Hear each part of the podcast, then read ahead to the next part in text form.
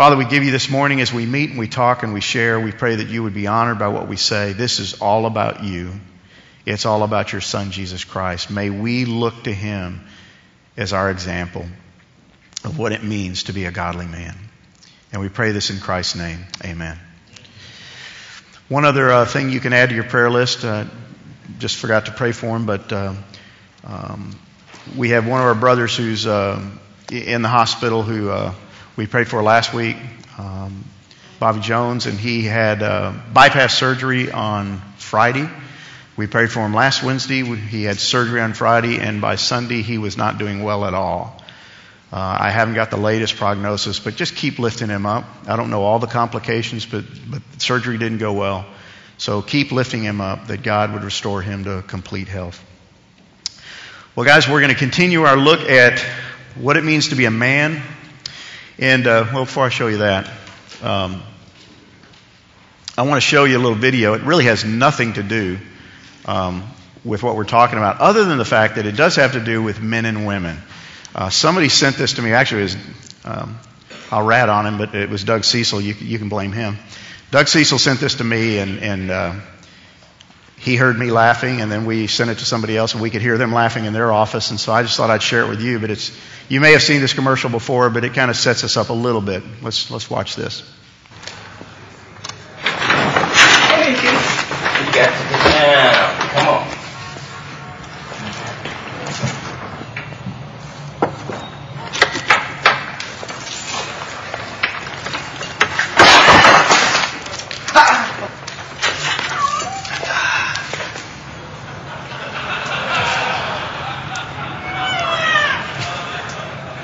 AmeriQuest Mortgage, proud sponsor of the NFL.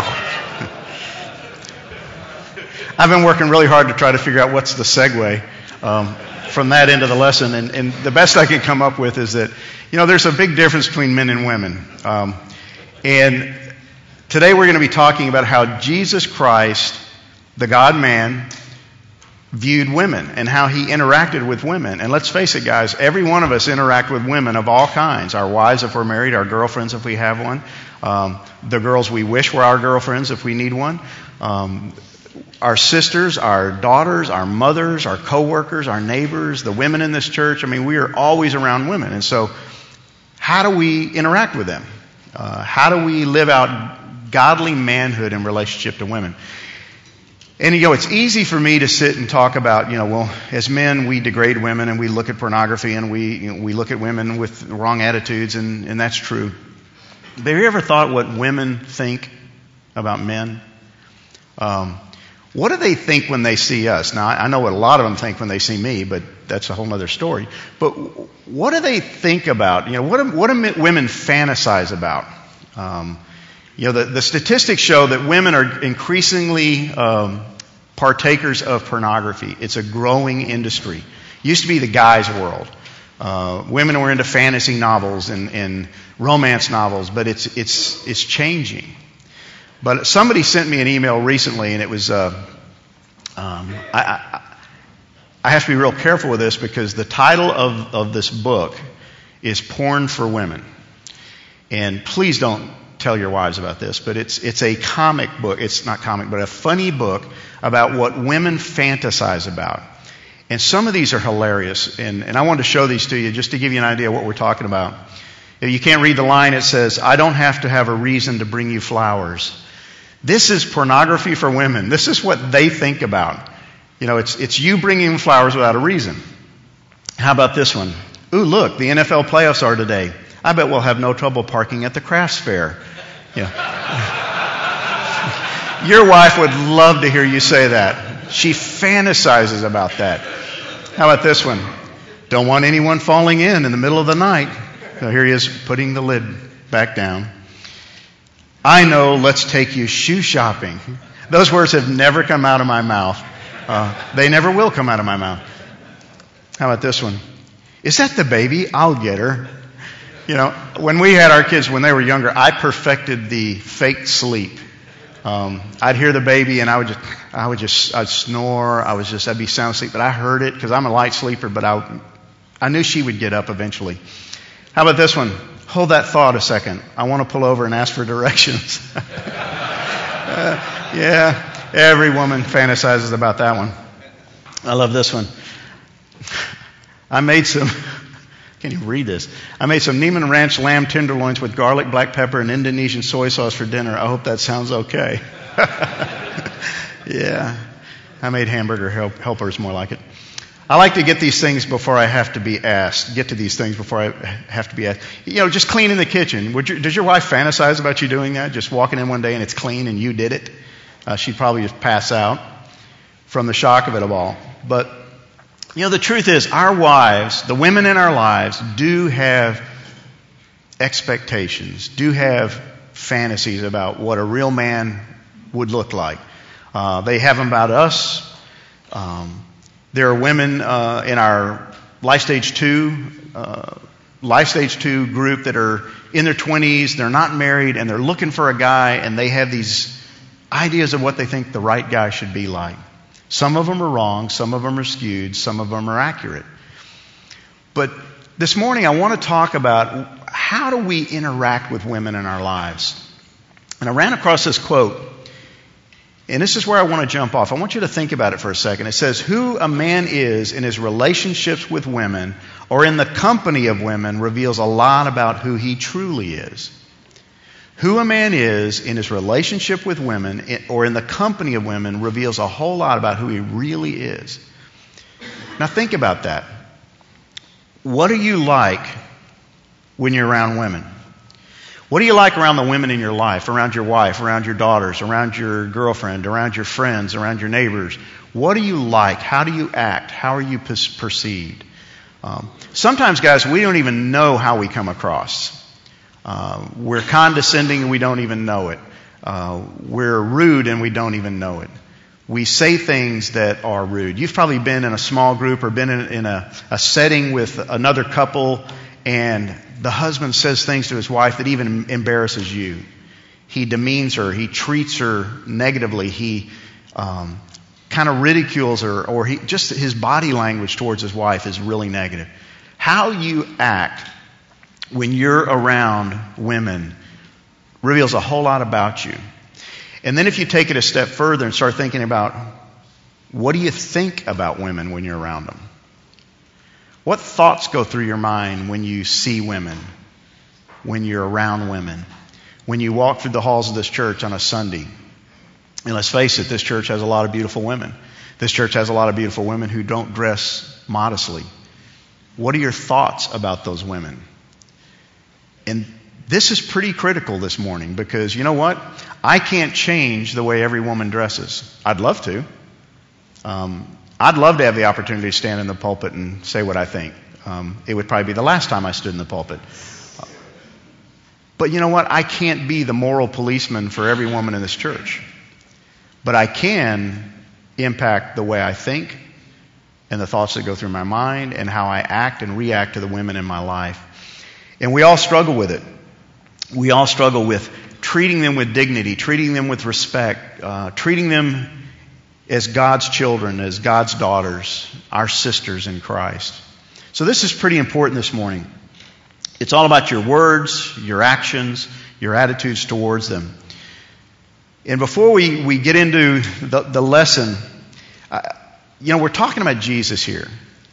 Every, I don't know if you noticed, but every time we sing, we sing about Jesus because this whole series is about Him.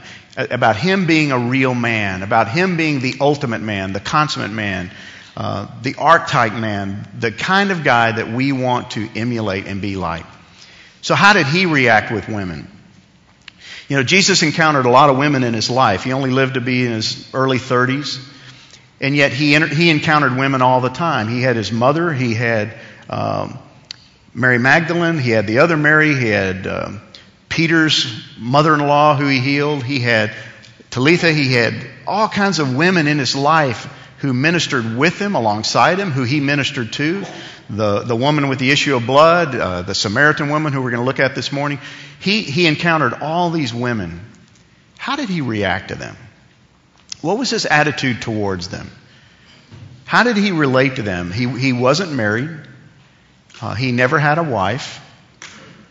But he had relationships with women all of the time. women who he cared for, women who he ministered to, women who he touched and healed. And what's amazing about Jesus is, and we're going to look at it this morning, that he, he always broke the standard. Uh, he, he reestablished the standard when it came to relationships and attitudes and actions. And for Jesus to do some of the things he did with women was really countercultural. Um, and you're going to see that the culture was not a friendly place to women during his day and age. But you know what? It's not a friendly place for women in our day and age. As much as women's lib and the women's movement has tried to elevate women and tried to make them our equals, and it, it really hasn't worked because they are still treated like property. They're still looked down upon. They're still kind of second class citizens.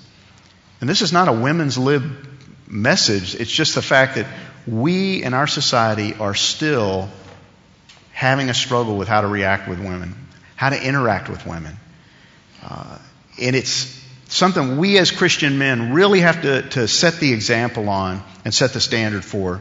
So I want to look at the worldview that was there in the time of Jesus. How were women viewed? Because if you don't understand that, you will never understand and grasp the significance of all the relationships that he had with the women he encountered. You'll read those stories and you'll just blow right past them and you won't think that there's anything dramatic. And you won't understand the reaction of the people. You won't understand the reaction of the, the uh, spiritual leaders of his day, the religious leaders, the disciples, because you don't understand what's going on in the story. So I want to establish what the worldview was at that time. How did the world view women in Jesus' day? And how had it built up to that time? Well, let's take a look at the Greeks. The Greeks had a heavy influence on the culture. And this is from Demosthenes. He was a Greek orator and a statesman. Listen to what he says. We, the Greeks, keep prostitutes for pleasure. We keep mistresses for the day to day needs of the body. Oh, and then there's the wife out there somewhere. We have prostitutes for pleasure, mistresses for the day to day needs of the body, which is basically sex. And then we have a wife who just basically takes care of the house. He doesn't even mention the wife. This was a common attitude in Greek culture. So the, the wife or the woman in Greek culture was what? She was just something to be used to meet my pleasures, to meet my needs. This is uh, from Aristotle. Another Greek philosopher says the male is by nature superior, the female inferior, and the one rules, the other is ruled. Now, see, guys, we would never say this in front of a woman because we'd get decked, but we think this in a lot of ways that we are kind of superior. We are kind of better. And this, this attitude is still out there. It's still out there. And it's why one, many women are very, very angry. How about the Romans? They were in control while Jesus walked the earth. Women didn't play a significant role in the church, in religion, uh, in their church, or in politics. They weren't allowed to vote, couldn't participate. Also, they had little to say about what went on in their own home. They didn't even get to rule their own home. At least in our society, the women, you, you want to rule the home, fine. Take care of the home, and I'll take care of everything else. In their society, she had no say over anything. The children, uh, education, how the home was run. And it was interesting that they were viewed as outsiders. So if you're a guy and you get married, and this woman who's an outsider marries into your family, it was a patriarchal society. She marries into my family. It's my name. It's my heritage. She was viewed as little more than a slave. Now, she had a little bit more authority and rights than a slave, but she's an outsider. And they considered them intimate strangers. Man, talk about the opposite of oneness and unity. She comes into my house, she marries me, but she's really just an intimate stranger. She's a little, a step above a slave. And she's there to basically meet my needs. And as a result, the Roman world was rampant with divorce. Why would that be true? Well, she's this intimate stranger. I brought her in. She's really not part of my family. She's here to raise my kids and help out around the house and bring me pleasure. And once I'm tired of her, I'm done with her. I go get another intimate stranger, just like I'd go hire another slave or buy another slave. So it was an interesting attitude towards women. In that culture, women had few, if any, rights. They couldn't vote. They couldn't, like in the case of divorce, they couldn't divorce their husband. Um, but they could be divorced left and right. So they had no rights. And that was common in that culture. Well, how about the Jews? This, this one fascinated me. Um, their attitude towards women was pretty amazing. Josephus, who is a, um, a historian, a Jewish historian, says this The woman, says the law, is in all things inferior to men. That was a common attitude among Jews about women, their women, not Greek women and Roman women, but their women, their wives, their daughters. They're inferior. What the rabbis placed them in this formula women, slaves, and minors. Um, all three were categorized together. They're basically equal in view, and it's not positive. They're little more than slaves or minors, children. What does that mean? They have no rights, they have no uh, privileges, they're property, and they can be done to what you want to do with them. And this is interesting when you think about Jesus' attitude toward children. You know, the, the disciples were always wanting to send them away. Get the kids out of here. Why? Because they're kids. They have no rights. They have no privileges. They have, no, they have nothing to, to bring to the table, so get them out of here. What was Jesus' attitude towards children? Bring them. Put them on my lap. Blessing them, praying for them, caring for them. So Jesus knew the attitude, and it was one in which women were not really thought highly of. They weren't allowed to study the Torah. Uh, the religious documents of their, their own faith. They couldn't study them. As a matter of fact, this is by Rabbi Eliezer, a first century rabbi. He says, Rather should the words of the Torah be burned than entrusted to a woman. Whoever teaches his daughter the Torah is like one who teaches her lasciviousness. It's like teaching her to be a prostitute. Don't give her the Torah. If you do, burn it. It's better to burn it than let her read the Torah. So the women were not taught the Torah. Uh, it was wrong. You know, they didn't get to study it in school like the boys did. Interesting attitude. Jewish men disdained women as inferiors. They were inferiors. And you, you start understanding this, and you start understanding why there was reaction to what Jesus did when he encountered women. Listen to this one. This was a daily prayer for Jewish men. Praise be God that He has not created me a Gentile. Praise be God that He has not created me a woman. Praise be God that He has not created me an ignorant man. Think about that. You're married to this guy and he's doing his daily prayers probably out loud. And this comes out of his mouth every day. Praise be to God that I'm not one of her. And she's little more than a Gentile, a pagan, a dog, and she's ignorant. Thank God I'm not like that. Interesting attitude towards women. Even conversation with women was banned. It was, it was wrong. Don't talk to women. Uh, even your own wife to a certain degree, but especially another man's wife. This is from Rabbi Jose ben Johanan. He says, Let your house be open wide, let the needy be members of your household, and talk much, not much with women. Don't talk with women. They said this of a man's own wife, how much more of his neighbor's wife? Hence the sages have said, He that talks much with women brings evil upon himself, neglects the study of the Torah, and at last will inherit Gehenna, hell. You're wasting your time. Don't talk to women because it keeps you from studying the Torah. Go study the Torah because if you talk to women, you're going to end up in hell, is basically what it's saying. Um, again, pretty powerful thoughts about women. Women were considered unclean. Uh, one of the reasons for that was their menstrual cycle.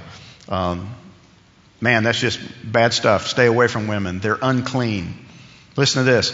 A woman, and this is from the Talmud, a woman is a pitcher full of filth with its mouth full of blood, yet all run after her. What a wonderful thought. Hi, honey.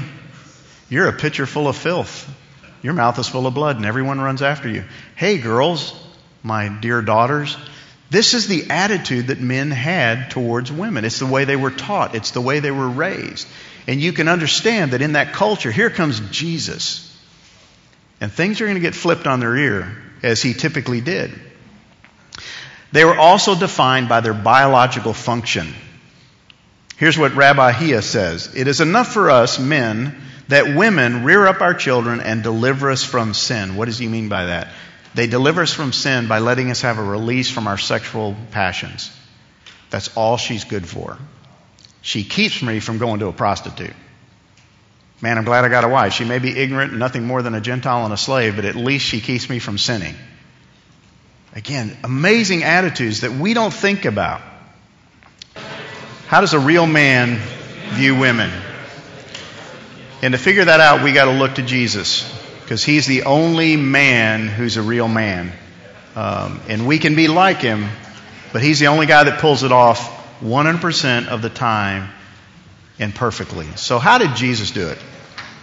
You know, when Jesus arrives on the scene, things begin to change.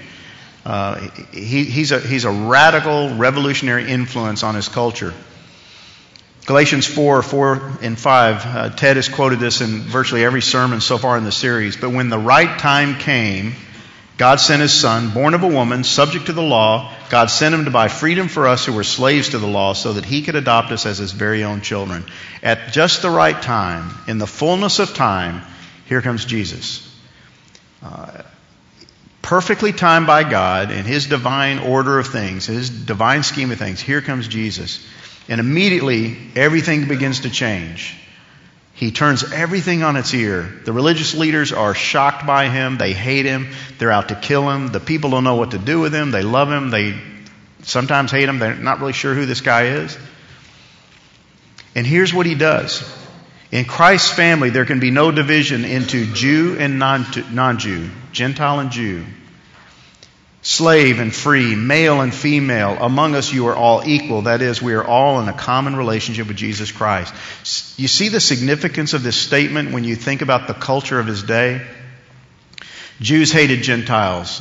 They looked down on Gentiles. They were dogs. They were worthless. They were not the right kind of people. We don't associate with them. They're unclean. Slaves were nothing more than property. They were thought of as less than human and they were treated as such. But then also, what about the woman? We just saw what they thought about women. And here comes Jesus and he says, No, I'm breaking down those barriers. We're all one in Christ, we're all part of the family. And so, Jesus, we're only going to look at one story in his life this morning. If you did your homework, you looked at a number of them, but we're going to look at the story of the Samaritan woman. If you have your Bibles, look at uh, over in John chapter 4, John 4. And I just want to spend a few minutes looking at this, this story. Most of you guys know this story, the story of the Samaritan woman, and we're not going to take it apart completely. But I want to bring three things out of it that I think are pretty important. In this story, Jesus is going to break down all known social and religious barriers. Uh, and it's going to shock the disciples, it's going to shock this woman. If, if there had been Pharisees there, but there weren't because of the location, he's in Samaria, they don't go there. But if they had been there, they would have been incredibly shocked. It probably would have been enough ammunition to, to get him taken care of. But he, he breaks down the barriers. And he's going to have this chance encounter. You know, this was not a chance encounter. Jesus knew exactly what was going on but it, it has all the appearances, and I'm sure from the woman's perspective, it's a chance encounter. She's a little shocked by it. And you see that in the story. And you know, as I thought about this story, as I thought about the scene, here comes Jesus. The disciples go off to get some food. Uh, we know what drives their passion. They're off to get food. And Jesus goes to the well, and so he's tired, the passage tells us.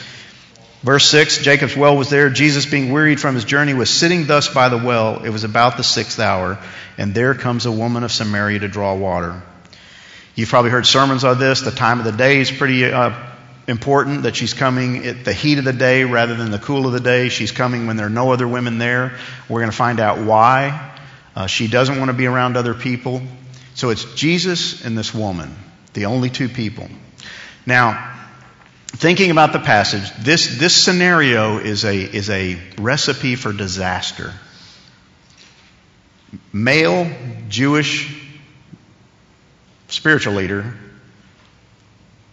woman who's had multiple husbands, obviously not the most moral person in the world, meeting alone at a well with nobody else around. It is a counseling no no if I did that, if I had a woman of that nature in my office by myself, nobody else is around, I'd have Doug Cecil and eight other pastors in my office going, Have you lost your mind? Don't do it. But Jesus did.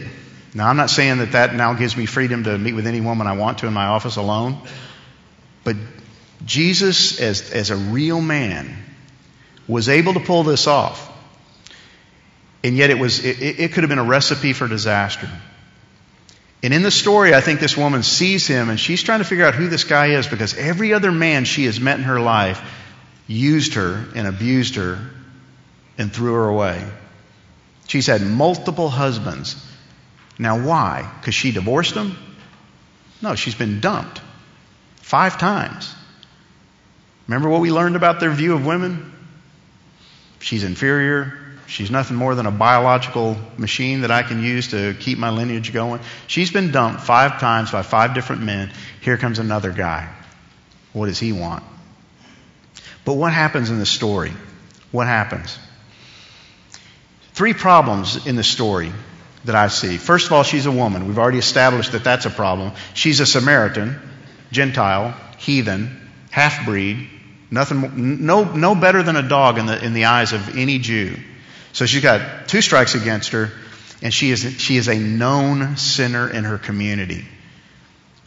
So she, she has everything striking against her. Three strikes, you're out.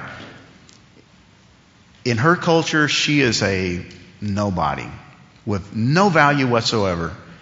And she just happens to run into Jesus, who she thinks is just another, another man. Jewish man, but man, I know what they think about me. They won't even talk to their own wives. He's certainly not going to talk to me. But it's really interesting. What are the first words out of Jesus' mouth? Look at verse 7. There came a woman of Samaria to draw water. Jesus said to her, Give me a drink. What's significant about that statement is Jesus was forbidden by law to talk to her. He's not supposed to be talking to her because she's a woman out in the middle of a public area. And what's the first thing he says? He, he initiates the conversation. And he was also forbidden to drink from a vessel that this woman handed him. Why? Because she's unclean. She's unclean as a woman, and she's unclean doubly because she's a Samaritan, and she's unclean triply because she's a sinner. Remember how the Pharisees would get so bent out of shape with Jesus that he would eat with sinners? How can you do that? How can you go in their home? How can you associate with these people? They're unclean. But Jesus He's not even supposed to drink out of this vessel, what are the words out of his mouth? He initiates the conversation and he says, Give me a drink from your vessel. And I think this woman got all of it. She's not stupid. She understands the culture. She understands what's going on, and she's in shock. And the passage shows it. Why are you talking to me? Jesus initiates this conversation with this woman. And he asks for a drink. And here's, here's what I want to get out of this, guys. Jesus had a different perspective when it came to women. And while we may not have all the baggage they had when it comes to women, we may not think about women quite the way they did, and we have a little el- more elevated view of women. I'm telling you, guys, we do not value women the way Jesus did. I don't value women the way Jesus did. And so I want us to look at this. Jesus saw her from a spiritual perspective and th- this is the most important thing. If you hear nothing else this morning, this should change the way you live your life. B- to begin to see women from a spiritual perspective. What does he do? He engages in a conversation. It starts out about water, but what's he getting to? What's his point? He's getting to a spiritual conversation. I want to know about this woman. I want to know about her heart. He saw her as a child of his father, a child of God. Do you look at women around you that way? There goes a child of God. There goes a child of God. There goes one of his children. There goes one of his children. I guarantee if we thought that way, we wouldn't lust near as much as we do. That, that's like lusting after your best friend's daughter. You just don't do that. But yet, we lust after God's children. We think improper thoughts about them. No, Jesus looked at her and he saw her as a child of God. And unlike every other man that ever had encountered this woman, rather than seeing her as a solution to his needs, he wanted to meet her needs. See, we look at women and we think, hmm, how could she meet my needs? What would that be like? And we fantasize and we think improper thoughts. Jesus looked at her and he saw, man, I don't, this woman doesn't have one need I need met, but I want to meet her need. And he knew every need in her heart and life, and we're not going to unpack that this morning. He was committed to her spiritual well being. He was committed to her spiritual well being. He cared about her deeply. So here's a question for you What would happen if we viewed the women in our life with spiritual eyes? With spiritual eyes. What if we prayed for them rather than lust after them? This is something that has helped me in, in, in my struggle with my thought life. And if, if you see a woman and you're, you're immediately you're thinking, "Ooh, man, that is one good looking woman. And you know where your mind's going to go. But if you begin to pray for that woman, for her salvation, for God's blessing, for her husband, who she probably has, if you begin to pray for her and see her from a spiritual dimension, it's really hard to lust and pray at the same time. I'm telling you, it's really hard. You can do one or the other. But they begin to see women from a spiritual perspective. What if we cared more about their salvation than our own satisfaction? Is she saved? Does she have a relationship with God? If you see a woman walking down the street and she's dressed inappropriately and she's dressed in a way that maybe causes you to begin to think and fantasize, to look away and begin to think, I wonder if she knows Jesus. Does she have a relationship with Jesus Christ? Guys, I'm not recommending you walk up and begin to witness to her. Probably not a good idea. You're not Jesus. But you can at least pray for her. You have no clue what's going on in that woman's life. But to begin to pray for her, pray for her salvation. What if we chose to heal their wounds rather than add to them? Hurt them, think badly about them, say things to them that are hurting. And again, think about your wife, think about your daughters, think about how you can begin to build them up spiritually. It is so easy to find fault in those around us, especially our wives and our daughters, but to begin to build them up spiritually and think about them as spiritual beings. What if we fostered their purpose rather than pursue our own? What's God, God's purpose for that woman? What's God's purpose for my wife? What does God want to do in my wife's life? How can you come alongside your wife and say, honey, man, I want to help you be all God's made you to be? It's not about me how you can serve me better. Kind of goes with our lesson last week, dying to ourselves. What if we encourage them to seek God instead of seeking our own gratification? See, it's all about seeing them from a different perspective. Seeing them from a spiritual perspective as spiritual creatures, spiritual beings. You go all the way back to Genesis 1:27. God created man in his own image. Male and female he created them and he blessed them. It's together that we image God, not just in marriage, but as we react and interact with one another.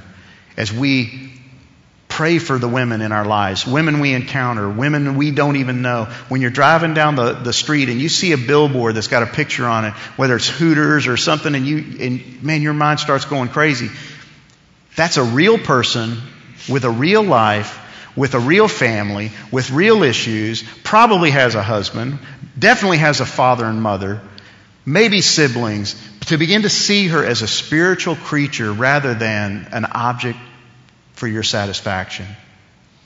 And begin to pray for her. When you see somebody on TV, an actress, a show that comes on, and you're tempted to want to think thoughts, first of all, maybe turn it off and then maybe, Lord, that's one of your children. She's one of your daughters. What, what's her relationship with you? Father, bring someone into her life who might share the gospel with her. Well, secondly, Jesus saw her as having value. How do we know that? He offers her eternal life. What more value could he give her? He gives her the gift of eternal life. He says, Man, I got something that you're going to want. It's eternal life. It's water that will never go away. You'll never have to be thirsty again spiritually. He didn't devalue her based on her reputation. He didn't go, Well, you've been married five times. I got nothing to share with you. You're, you're damaged goods. I'm done. He saw her as having value, and he offered the most valuable thing he had to give eternal life.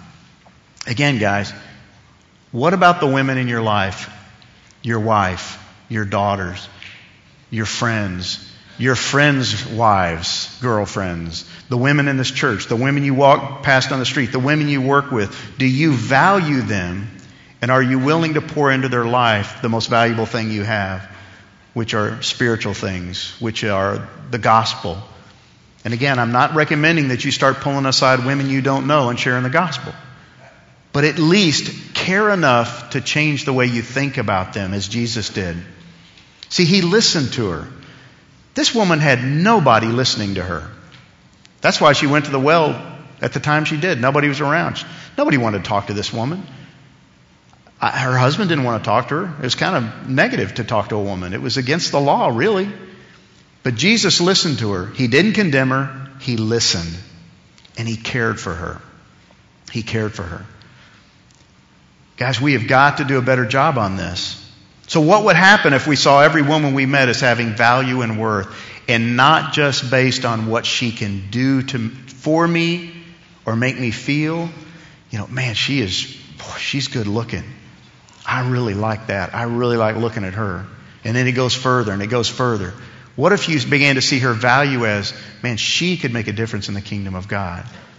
If she knew Christ, she could make a difference in the life of her husband, her children, her mom, her dad, her community. She wouldn't be on that billboard if she knew Christ. She wouldn't be dressing that way if she knew Christ. You began to see her as having value and worth. What if we saw their value not in what they can do for us, but in what Jesus did for them? See, we view women too often as what they can do for us. Our wives, bring us pleasure, keep the house clean, take care of the kids, raise the kids, meet our needs physically. But what if it were more in what Jesus died to give them. Different kind of value. What if we made the women in our lives more valuable than our own comfort and satisfaction? Again, last week's lesson. Die to yourself. Start putting others first. What if we cared more about their hearts than their bodies? When's the last time you asked your wife, How are you doing spiritually? But you may look at your wife and go, Man, you may not say it out loud, but you put on a few pounds.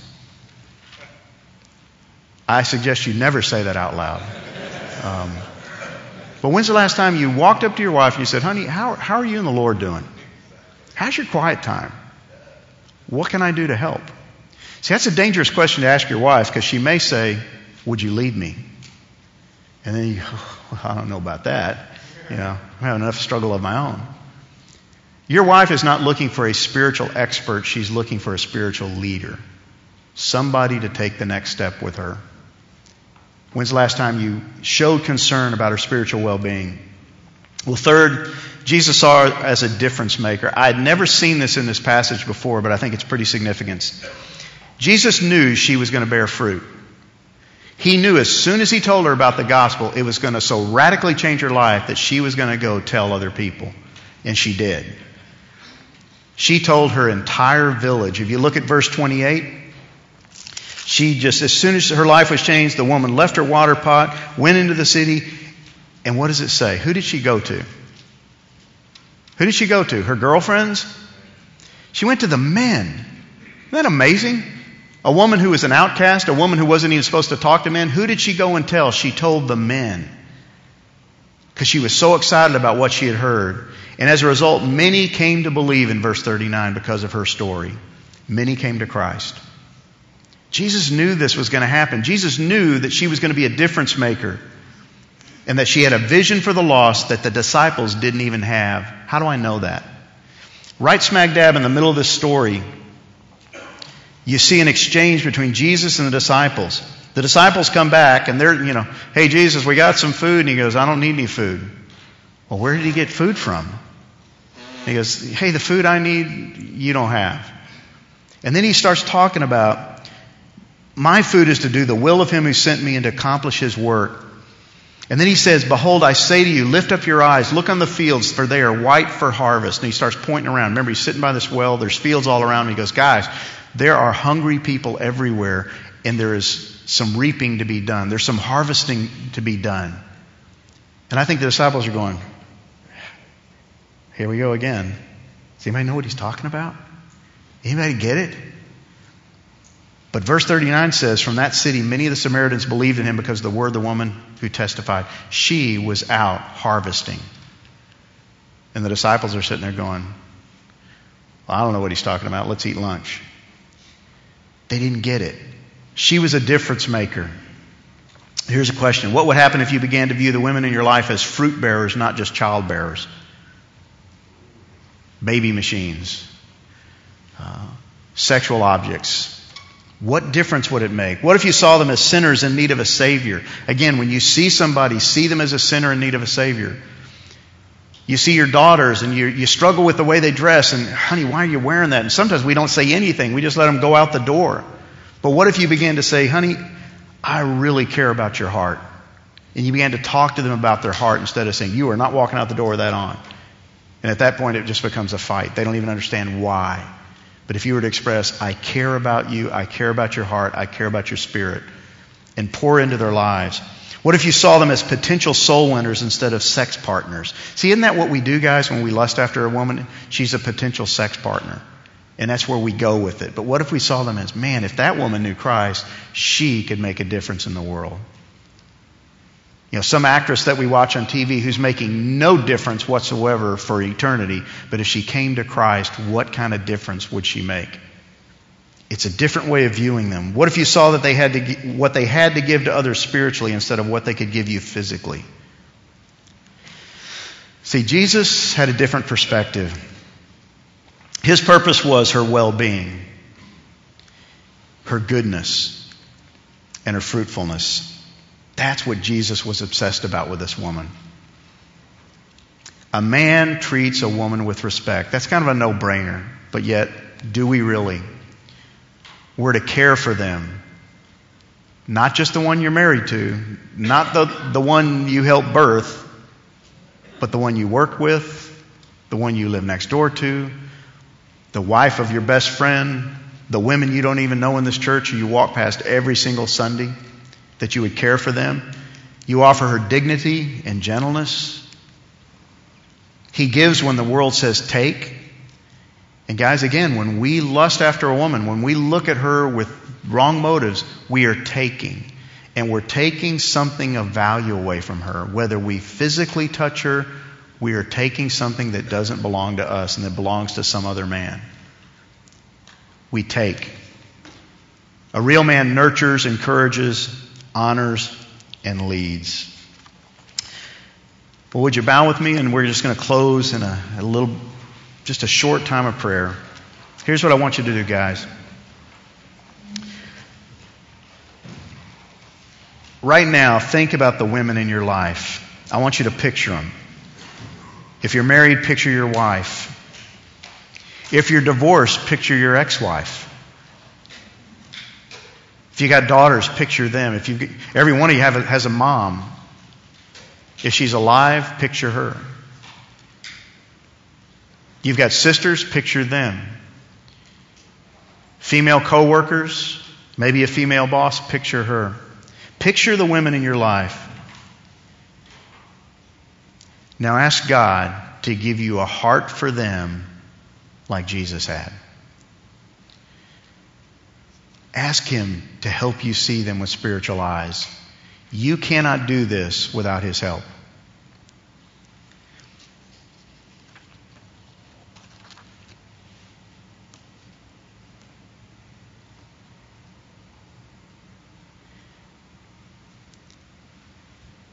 Ask Him to help you see their value as He sees their value.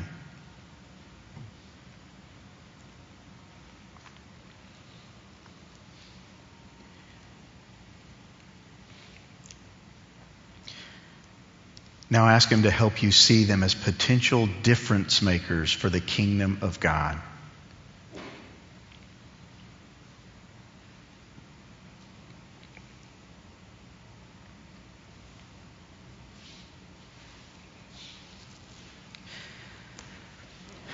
Well, Father, we come to you this morning as men, and, and we struggle with this.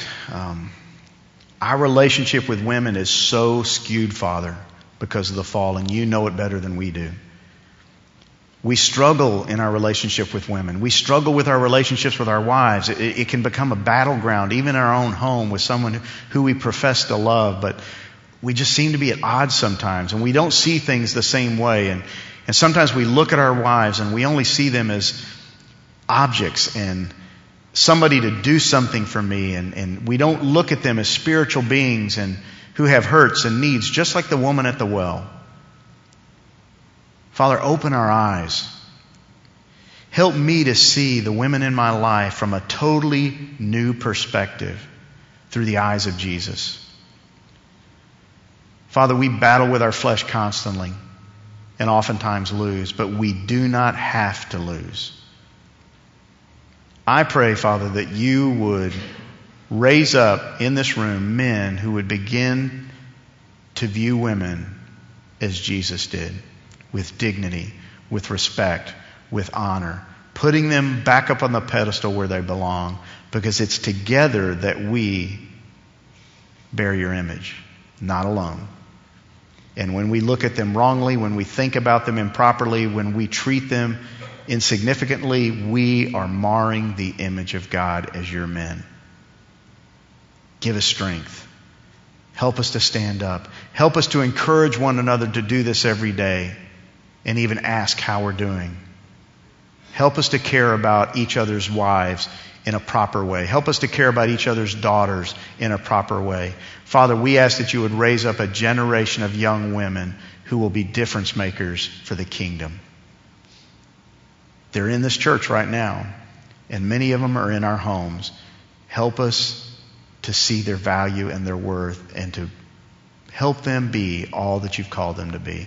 Lord, we give you this morning. We give you this day. Thank you for these men. Thank you for your word. Thank you for sending Jesus Christ, your Son, as the consummate, ultimate man who we can pattern our lives after. And thank you for giving us the Holy Spirit who makes it possible. And we pray this in the name of Jesus Christ, your Son and our Savior. Amen.